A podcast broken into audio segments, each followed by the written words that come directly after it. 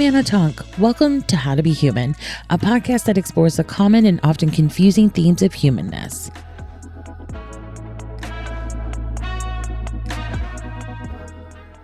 Hello, welcome back. Happy Tuesday. I am thrilled about today's episode. I am thrilled about today's guest. And it was one of those moments when social media is your best friend versus showing you a vacation you're jealous somebody went on. or, you know, you're hearing another questionable take on things, or maybe something else that terrible politicians have been up to. So I've been a fan of Aja for quite some time. I think I found her through Celine or the Slow Factory all of these people will be tagged if you want to go on your own journey of finding these incredible women. And Aja had posted this, you know, graphic that said, I believe in holding grudges, I'll heal in hell. And I thought it was the funniest thing I'd seen in a hot second and reposted it to the How to Be Human Instagram. And she slid into my DMs and said, Have me on to talk about uh, consumed. And I honestly love when life surprises you. I, of course, was thrilled and had the best time, con- you know, conversing with Aja, and we already talked about doing another episode. But no, I would not have reached out to her. I would have thought that she was like, I don't know, not better than me, but like ha- I would have thought her her her time was a little more filled than having it to come on my little podcast. And I was thrilled she was down, and I read her book consumed. I highly suggest you do as well.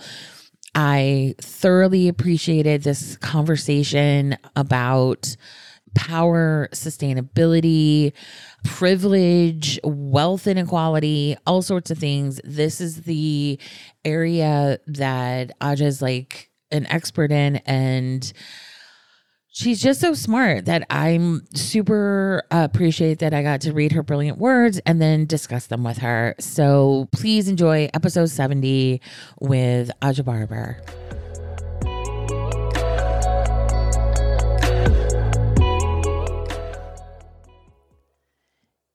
Yeah, I couldn't believe the nostalgic hit. You know, when I was starting your book, you know, I had my highlighter out. I was prepared to feel very academic. And then you gave me this total nostalgia hit, Aja, by talking about the the tank top that came with Nova. And I just remembered it like I think of sustainability and this glut of fast fashion and clothes as being a more recent issue? Uh, you can tell me because you've been studying it. It has it has sped up like dramatically within like 20 years, but particularly these last like five years, particularly with the online, the drop shipping, the Shein, all of that. Those yeah, it's like really, really speeding up now. So, like in 20 years' time, a lot has changed, but as of recent, it's gotten even worse, basically. Yeah. You made me transport to being when I first moved to London in the early 90s.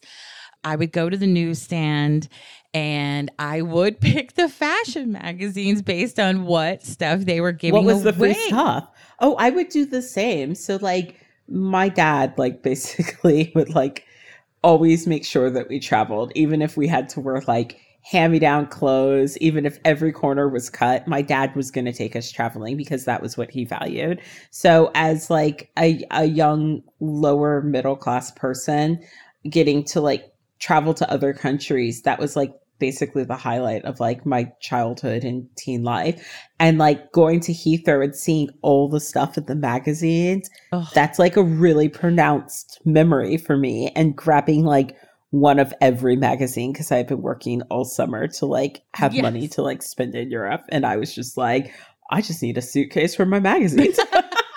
it's true. And my mom would beg me to get rid of them. It really, I hadn't thought about that. And like, a thousand years. And I couldn't believe that someone else had that shared experience. And I was reading it in a book, but it hadn't even occurred to me how long we've been pumping out junk and we've been consuming junk and it, it isn't just the magazines though like think about all the free t-shirts you've ever gotten in your oh. life and then think about the free t-shirts you said no to think about well this is like a horrifying fact that i learned even before i wrote consumed when there is a big sporting event like the super bowl mm-hmm. you got two teams and immediately after the game is over people are wearing t-shirts that say this team is the winner. Yeah. Blah, blah, blah, blah, blah, blah. Guess what? They print those t-shirts for both teams. Yeah. They which is crazy. And I mean, I've heard, you know, I've I've heard the stat. I mean, I'll be honest, like I've become I mean, I've cared about the environment, but I've also been a bit of a clothes horse. And then I also used being plus size as an excuse to be less mindful for sure. And it was funny, your Instagram actually made me start examining that, you know, because I don't think you identify as plus size, but you're I am. I'm I'm a size US 16, 18. Oh, okay. so a small fat, yeah. you know. and, and it is harder, but it's harder, but I know there's levels to it, yeah. right? Like obviously there are some stores where I'm just not going to find anything for myself in there. But there are a few stores where maybe I'll be at the top end of what they have. And I recognize that for somebody who is a size 24, that's a completely different experience. So there's different levels of privilege here. So I try and like do the work of pushing ethical brands to be more inclusive without trying to take up too much space, if you know what I mean. And I think you actually walk that balance like really well, you know, because I think a lot of people who are in sustainability and fashion and things like that can be a little like, you know, like figure it out, fatties. And it's like, you know, yes. and it's like, yes. well, you know, like you can only do so much, or like I can only wear so much linen. I don't, you know, like I, I exactly. also want some, but it made me start thinking about like, okay, I may be limited or whatever, but I can start figuring it out like i really like Nooworks for example that i'm like i can yes. start i did in like big bud press and i'm like i can start identifying these brands that seem to be trying to do something better i can and you might not be able to afford it today you might not be able to afford it in a month but like part of this is just a mindset shift which yeah. every single one of us whether we are plus size or thin has to go through because the reality is we're all buying a lot of clothing. Yes. And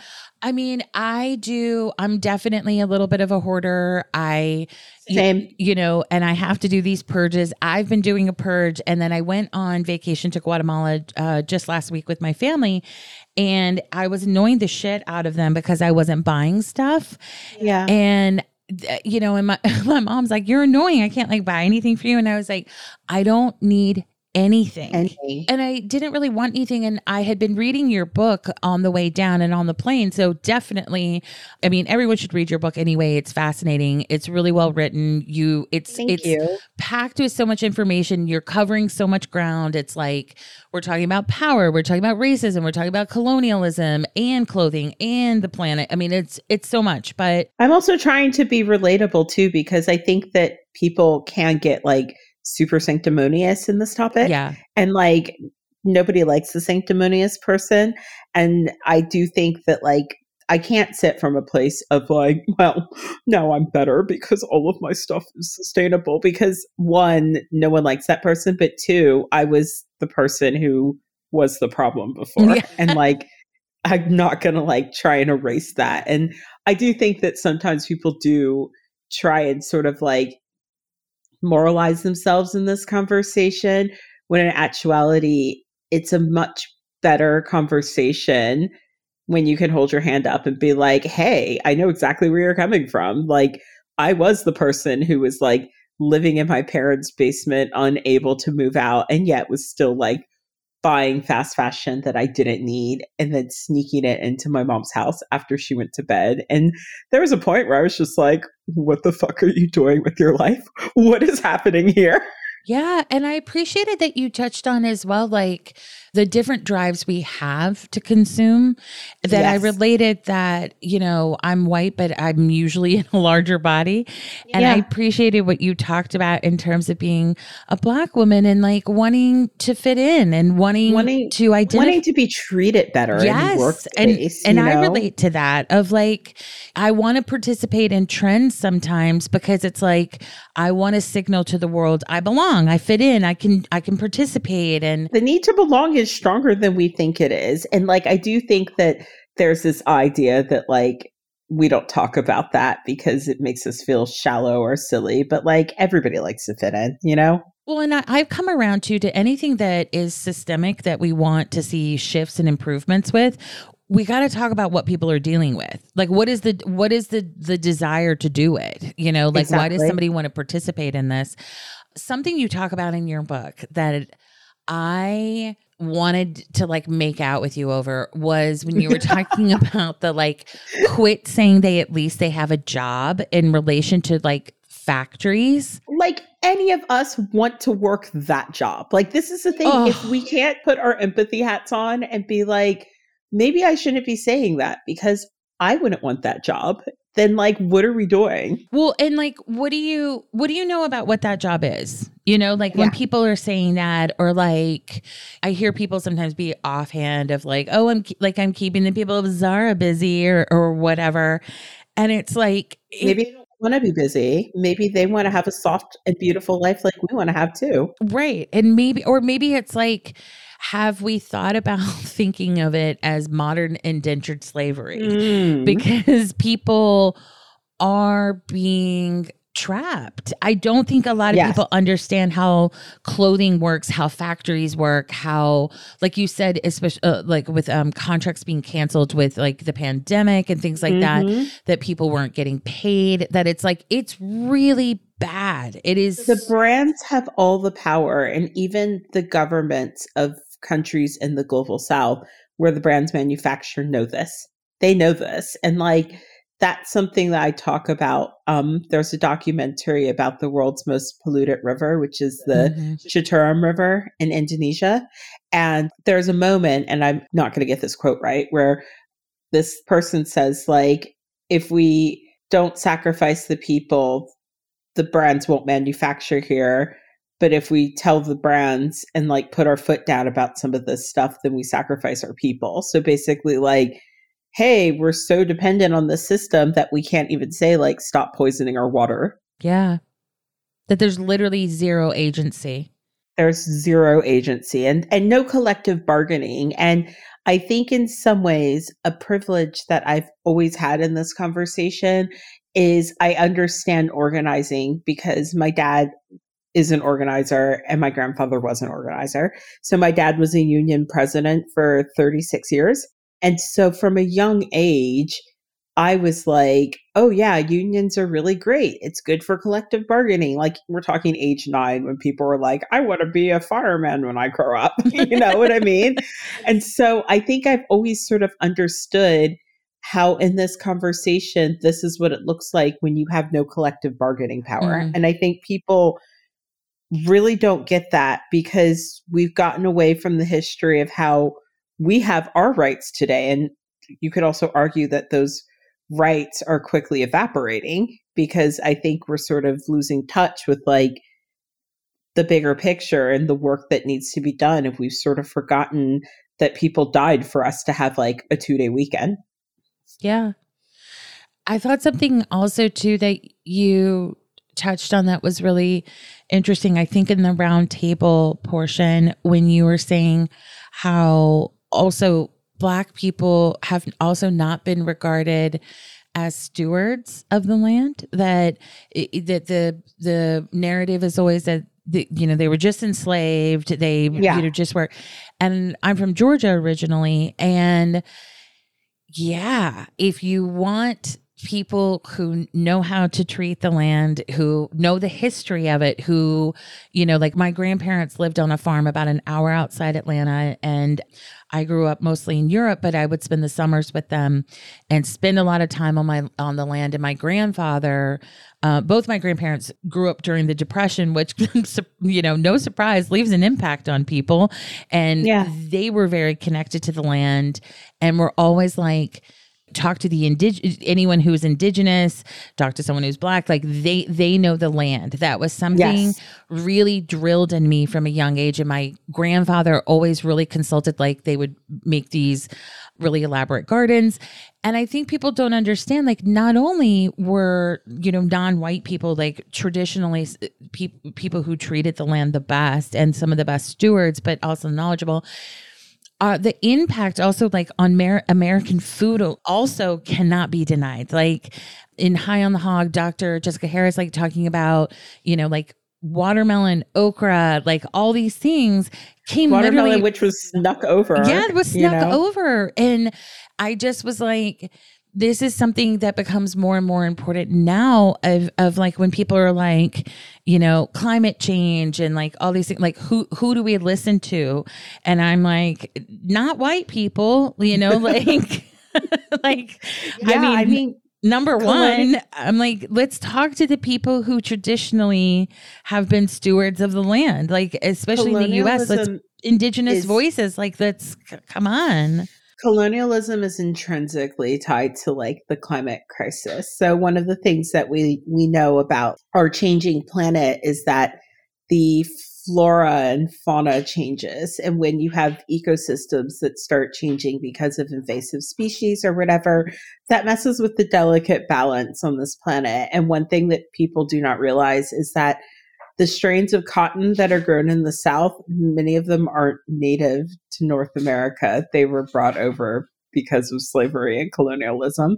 And how has that changed the delicate ecosystem of North America, basically? So, yeah, there's so many details about colonialism that tie into exactly how we got in this place that we're in today. And people don't look at it from that broadened lens, but we have to because if we don't, you know, the, the looking at it that way holds the key to so many solutions. And if we refuse to see it from that perspective, we've locked in our mutually assured destruction basically. Yeah. I know it sounds maybe ignorant but it's like i did i hadn't really thought about the impact of colonialism. And i grew up you know in a time where it was cool to say third world. Like that yeah. was a very acceptable term. Oh yeah totally. I mean i didn't realize until a few short years ago that like we don't use that anymore. And i generally you know also like when people say it's a developing country, I stopped using that. And that's something I talk about in the book because many of these places are specifically underdeveloped because of pillaging that the global north has done.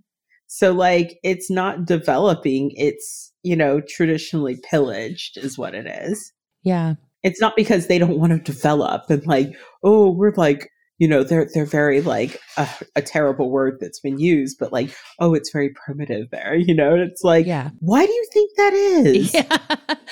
I mean i forget the the the stat of what the um the debt that the british left india in but it was in the trillions. It i mean horrific horrific. Every time i learn something new about the east india company i just feel just more disgusted by all of it. And I I I always feel like is there a bottom to like this story that eventually I'm going to be like, okay, I know all the horrible details and no, there isn't. I'll learn something new tomorrow and be like that's disgusting. I have a few friends that have an ex where you you think you've bottomed out on like yes. how big a piece of shit you can think they yes. are and yes. then they'll be like blah blah blah and you're like you never told me that story you know it's like oh there's another reason why this this is just like the worst you know i can think of a very specific ex um when it comes to this topic so yes i would agree i know that is like the most like specific like you've really nailed that example there it seems like in a way you've always been a little bit at odds in the sense of, you know, it's like, I, and it's interesting because it's like we have differences, but like my parents also really believed in travel. You know, mm-hmm. like my mom was born and raised in Georgia, but like she was spending her allowance on, you know, Spanish records to try to like learn Spanish and like get out of yeah. Georgia. Like my dad grew up um, a military brat, so travel wasn't that cuckoo to them. And one of their big values of was like we want you to know you're a part of the world not the center of it and that was exactly it and i think my dad also wanted us to see that like there is a world outside of the US because the US can be very US centric, right? Yeah. And I think he just wanted us to see that, like, if there was something more that you wanted, it doesn't have to be in the US, right? And, like, I would argue that's why I'm, like, sitting here today talking to you from my living room in London, you know? Yeah. And you, so you studied abroad, and I like that you talk about your initial sort of like, in, you know, entry into fashion. And, mm-hmm. you know, like, fashion's not, it's not an easy field for numerous reasons. It's no. it's highly you know, I was going to say gate kept. I don't know if we conjugate gate, gatekeeping, but um, yeah. you know, it, it's it's very exclusive. You know, there's yeah. a, and I thought your pathway in, and you know, obviously you're you're in your book. You know, you're you're looking at it through a certain lens, but it seems like you were always observant, and you mm-hmm. were always a little bit like I don't think it's just about clothes, you know, like it's, it seems like you were already sort of like, how does this all work? How does this all come together? Like, it's interesting when you're talking about working for, I think Rude was it? The yeah, like, and you're like, and my friends Rupert and Abby. So you probably have the American version of the book, but in the British version, they've actually done illustrations, and they were Rude. So That's funny. And I like that you talk about how y'all were making the custom totes and things like that. And like, do you think in some ways, like, it was like inevitable you were going to end up in this kind of work with your interest and like you've got this sort of interesting background of like your parents are providing global access to you at a young mm-hmm. age you're trying to be in a field that traditionally like doesn't want to let anybody in that isn't yeah. like rich and white you yeah. know like and then yeah yes yes um do you think you were already sort of i don't know is it it's not like critical but i imagine you were just looking at it in a different way than yeah. some of the other people who are just like oh it's fun and it's art and it's you know like people come to fashion i think with such a like oh it's light and it's frothy and it's like it's it's yes it can be that but it's also business and there's a it accounts for a large percentage of the jobs on the planet you know farmers cotton farming is like a huge trade because of it. It's tied to colonialism.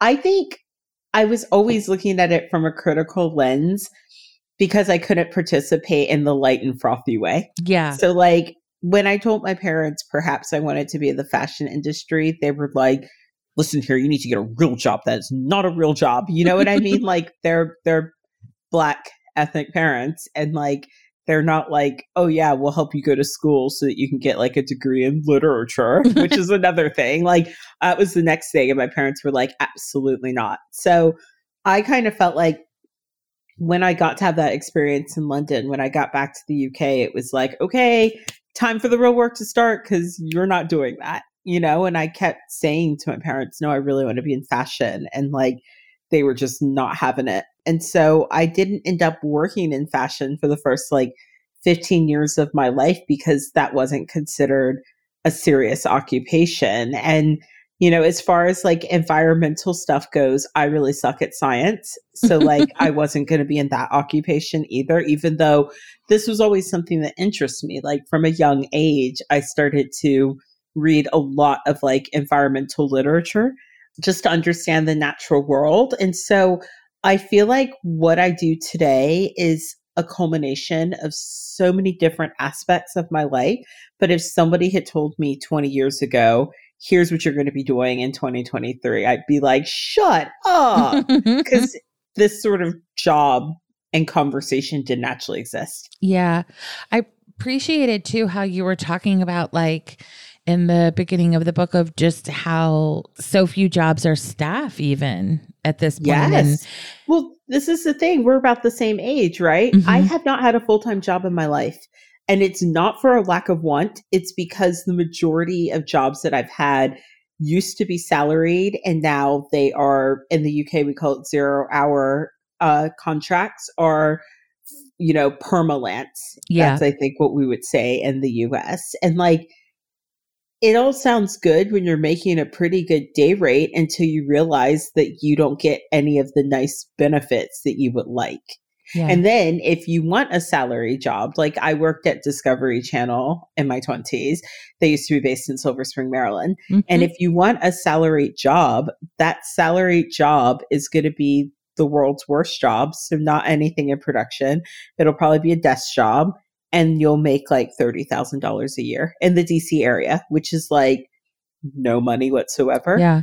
you know i was offered a salary job with with discovery and i turned it down because i was living in reston virginia and commuting to silver mm-hmm. spring and like that amount of money would barely cover what it costs for me to commute Yeah. you know what i mean like Totally. I, I was just like, how does anyone live this way? So, like, in order to get the benefits, aka the healthcare, the paid vacation, you were taking a significant pay cut.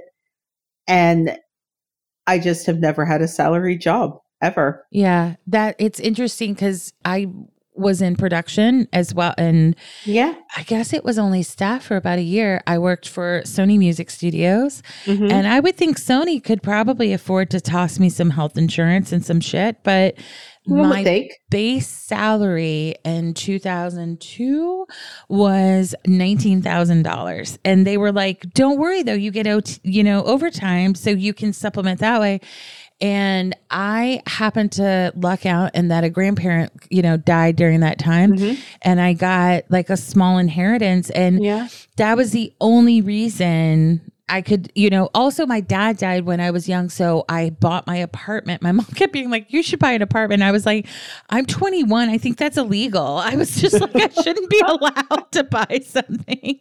And I just, you know, was like, I'm overwhelmed. And then when I really looked and was like, I want to be in production. I want to stay in New York Mhm. the only way I could make it work was to take the my my dad died with no will, but my mom carved out money from his life insurance, which was one of the coolest things she ever like that I don't know that I would have done that. I would have been so fucking mad. But that was Yeah. that was a real she's a real one in that regard. And so I bought my apartment, which lowered my housing costs. Mhm. And then uh, some grandparent kicked off, and I had a, a, a small inheritance, and that's the only reason. And I appreciated that. Like I'm, I'm someone who tries to be as transparent about those sort of things. I try to be as well because it just doesn't serve our our friends in our community to not have some honest open dialogue about this stuff. yeah, and I think to hold, you know, like companies and industries accountable To account to you know account- that it's like a two a twofer in the fact of like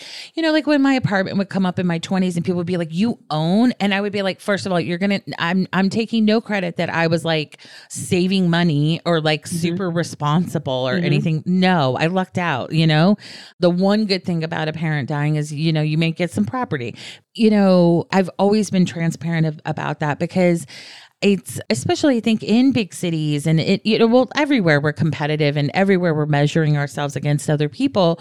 But a lot of this is like you know people will get so down on themselves about individual pursuits or abilities and it's like it's systemic issues. Like once again it's like production's a little less gatekeeping in that regard. Like most people are not being paid what they should. I mean it, it- the per- percentage at the top being paid really well is very small whereas Right. publishing is outrageous in the regard in fashion and publishing and i would say pr These- in these- terms of people being like oh you should only take this job if you have a trust fund. Like that's what everybody occupations and what they're doing is they're creating entire fields where only certain classes of people can be in that field And what does that do to change our entire culture? What does that do for representation? What does that do for the way the entire fashion industry shakes out if one class of person can participate in the fashion industry? Yeah. What does that do for what is reflected in stores and magazines and media? I find it so gross. I mean, on a ethical and human level, I just think it's disgusting. Yeah. And then on a personal, so boring. I so know. boring. I just remember so I moved to New York. I saved all this money. I was living with my parents and then I moved to New York and I worked for the magazine and I came in as a as a intern and left as like more of a freelancer. But I remember many of my fellow interns had done five, six, seven internships in New York. And me, I had to save money for six months and work night jobs in order to do that internship. And I just remember feeling so silly because I asked one of the people, I was like, hey, how are you guys able to do this? And the person was like, because my parents pay my rent. And I was like, oh. And I just I felt so I felt so silly. it's funny because I went to Parsons School Design, which is funny. You you mentioned in your book like I like I I wasn't going there, and I was like I went, and I was like I can speak to that experience. And my so my father dies when I was sixteen, and he died without a will, so we Mhm. had no money. Everything's locked up for for a couple years. And when I went to college, that's what was up. And Okay. at first, it was a real conversation with my mom of I was like, and Parsons is really rigorous. It really like, I mean, what did you study? What was your I was direct entry photography. And so you're from freshman year, you're a studio art major and you have to mm-hmm. take 21 credits each semester. So it's just like it is hard. And and it's yet intense. it's very intense and you have review week every s- semester where they decide if you go on you know so And how do you do all of that and have a part-time job because you can't afford certain things? exactly and you're supposed to be making art you know like you know if you're in any kind of studio program your homework takes forever because Yeah. you have to like literally make it you know like you have a percentage of your homework that's like papers and like kind of normal stuff of what we think of schoolwork and Mhm. then you have to go make art you know? Yeah. and so you're supposed to be making art and like doing all these things and working and getting internships.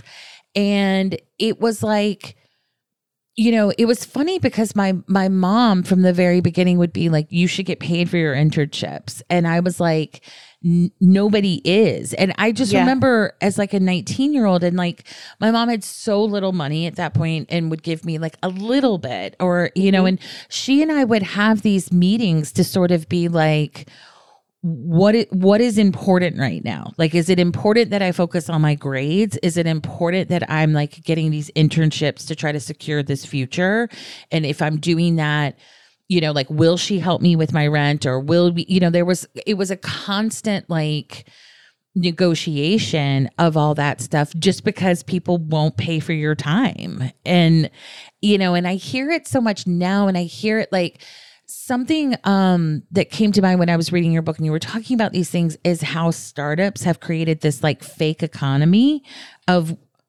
how they like will jack up you know like they get all this you know i, I and they sell it to us as like this is a revolution. It's like unregulated taxis are a revolution. Yeah.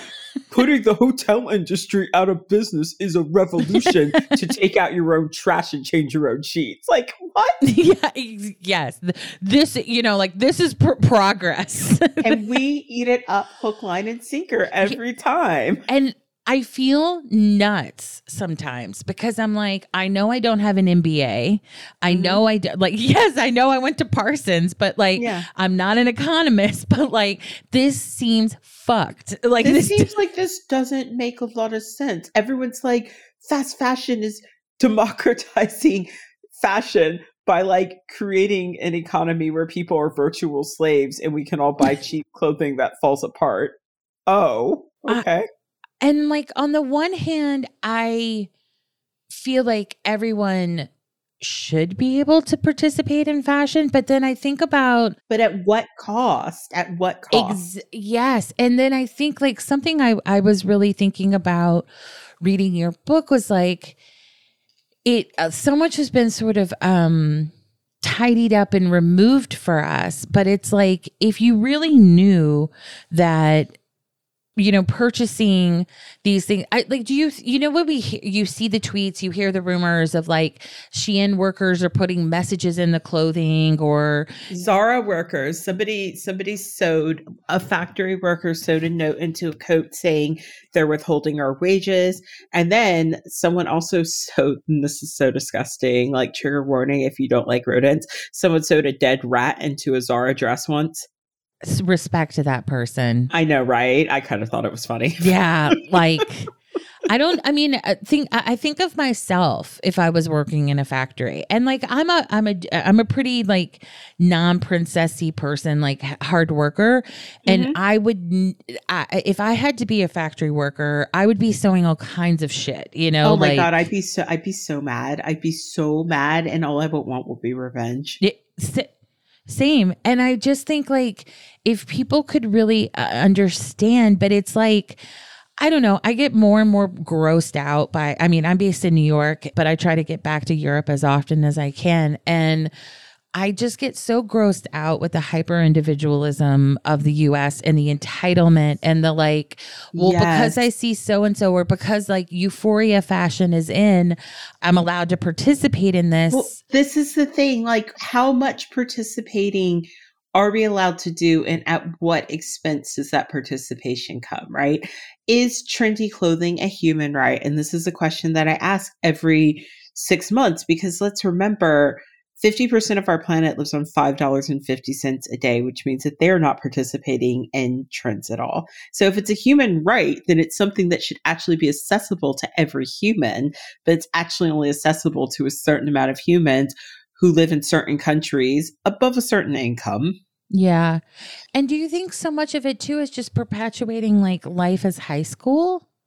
You know that i'm like you're willing to sort of like keep participating in these systems that are like so entrenched in like colonialism racism power dynamic like slavery modern slavery like it's like you're really doing that? So like Sometimes it feels like we never get out of high school, right? Well, I mean, my mom's big saying is life is high school with money. So I, I mean, yes, it's it's like big truth there. And I genuinely do feel like social media in this weird way is making some of us a lot more self-centered and a lot more individualistic. Yes. I have to keep myself in check sometimes and be like, "Oh wow, you were on some bullshit today, honey." I mean, yeah, like once a week, I have to be like, Anna, relax, you know, like, well, and I've been trying, like, I mean, I definitely can trend towards being evangelistic. I don't know if that's just like the curse of being white that you're just like, you always think, you know, you learn something for a split second and then they're like, let me go spread the good word, you know? And I'm like, it's not appealing. People don't like it. It, you know, and I've been thinking a lot more of calling in versus calling out, but mm-hmm. I don't know how you're not furious all the time because I also think you show up like with a lot of patience in your social media. You do a lot of educating, but you also don't suffer fools. And I think it's really difficult sometimes when you're super knowledgeable about something and someone's like, but I love Shein or, but I want to yeah. have 14 hoodies, you know, to be like. exactly. How dare you make me feel bad about consuming clothing that I don't need? Like, that's really the root of a lot of it because if you are raised in the global north and you're not living paycheck to paycheck, there's a very good chance that you have way more clothing than you'll ever need. That's oh. the reality. And so, like, a lot of it is just people's own guilt getting to them more than anything else. And that's what I realized. Like, it's guilt and defensiveness, but it doesn't make what I'm saying any less true. Yeah. Yes. A lot of people acting on emotion. It's, I mean, I think of it a lot to, you know, I tend to look at things a bit through like a spirituality or like a human behavior sort of lens. And I find it you know, like a big thing you hear in the South because of racism is like, or when I was growing up, like a criticism you could hear, like at the grocery store, was like if someone was paying for some for their groceries with food stamps, you know, people would be super critical about what they were buying. You know, what they were buying. Yes, there was like that receipt that was like found, and it was like someone had bought like lobster and steak yeah. with their food stamps, and it's like. So because they're on food stamps, they don't get to ever taste lobster and steak. I don't like steak, but like I love some lobster. So like I guess you don't get nice things if you're on food stamps. That's essentially it, basically. Exactly. Yes, exactly. And I feel like people sometimes take this this sort of like this lens to fast fashion. That's yes. exactly it. But the reality is clothing is so different from like food because you can't eat clothes. And like, you do need a certain amount of clothing, right, to protect you from the elements. That sort of stuff is a human right. But do you need a new wardrobe every single summer in order to participate in micro trends? I would argue that's not a human right. Yeah. And I also think that some of these things keep people it's like interesting that I don't think because if you need government assistance, I don't think that you should then be told like what diet you have to eat, you know? Exactly. Mm-hmm. But I do think sometimes like and I've heard it with friends like you know, I, I uh, uh, an old friend of mine, like she was like in fifty thousand dollars worth of credit card debt, mm-hmm. and I bet forty five thousand of it was was Zara. You know, yes, and it's like I also think like we're we're literally destroying our planet, you know, like for stuff that we don't even like to impress people we don't like. Also, another interesting fact that I learned when researching consume, 15 million Americans suffer from a spending addiction. I would love for you to talk some about because I've flipped through towards the back of the book, but I would love, you know, like you talk a little bit before you purge and like some of these things and like the urge to consume. I think a lot of it is just like a different form of addiction and a, yeah. a, different form of like keeping up with the Joneses. Yes, it's a mixture of everything. Because another thing I talk about is like hoarding, because mm-hmm. I definitely have that in my family. I know that if I don't keep it in check, like I could definitely easily slip into like hoarding tendencies. And I like to like have that conversation publicly because I think a lot of our generation really identifies with that. Like I think our parents, my parents are baby boomers, are like the perfect storm for like a generation that hoards because you come from like people that experience the Great Depression or you never threw anything away. And then you have a post war consumer boom. And with that combination, it's just like the perfect messy storm yeah. for consumption habits to run amok.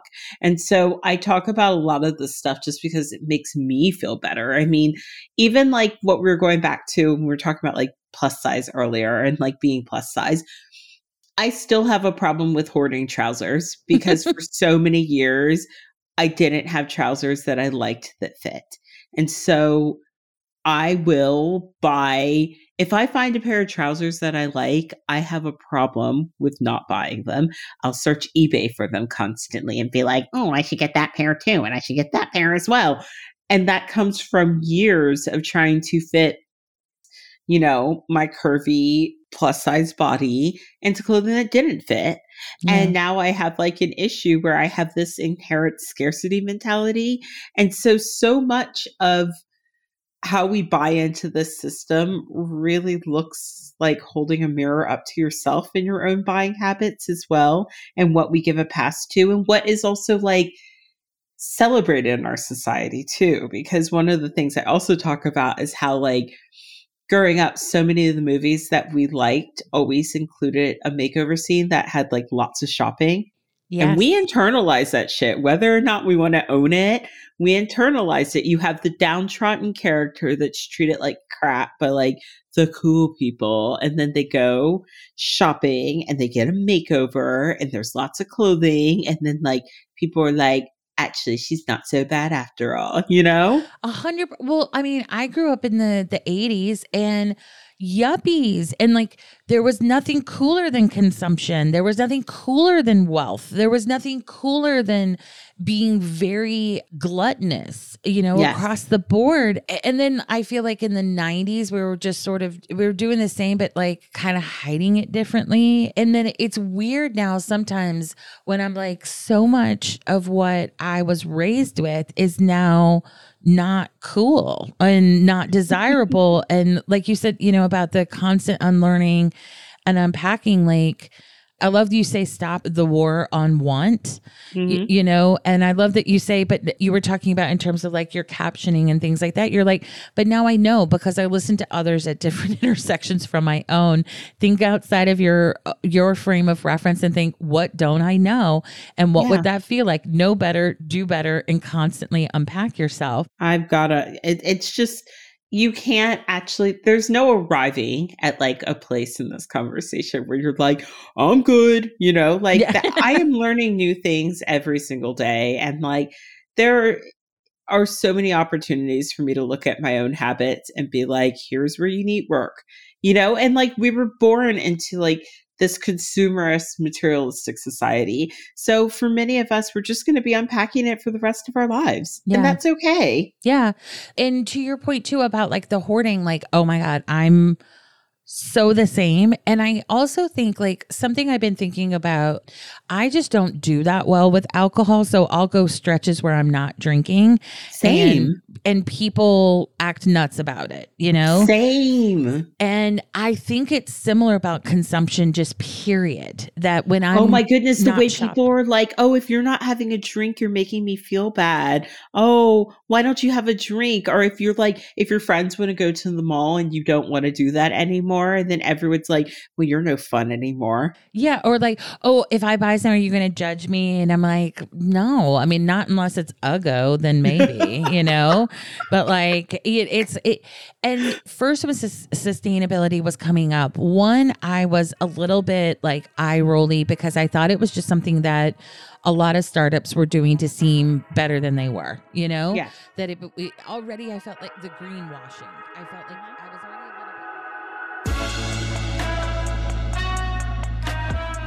That's all for today. If you're interested in submitting a topic, please go to annatonk.com and hit the contact button. Or you can email me at annatonk at gmail.com. If you're a fan of the podcast, please rate, review, and subscribe. It really does help.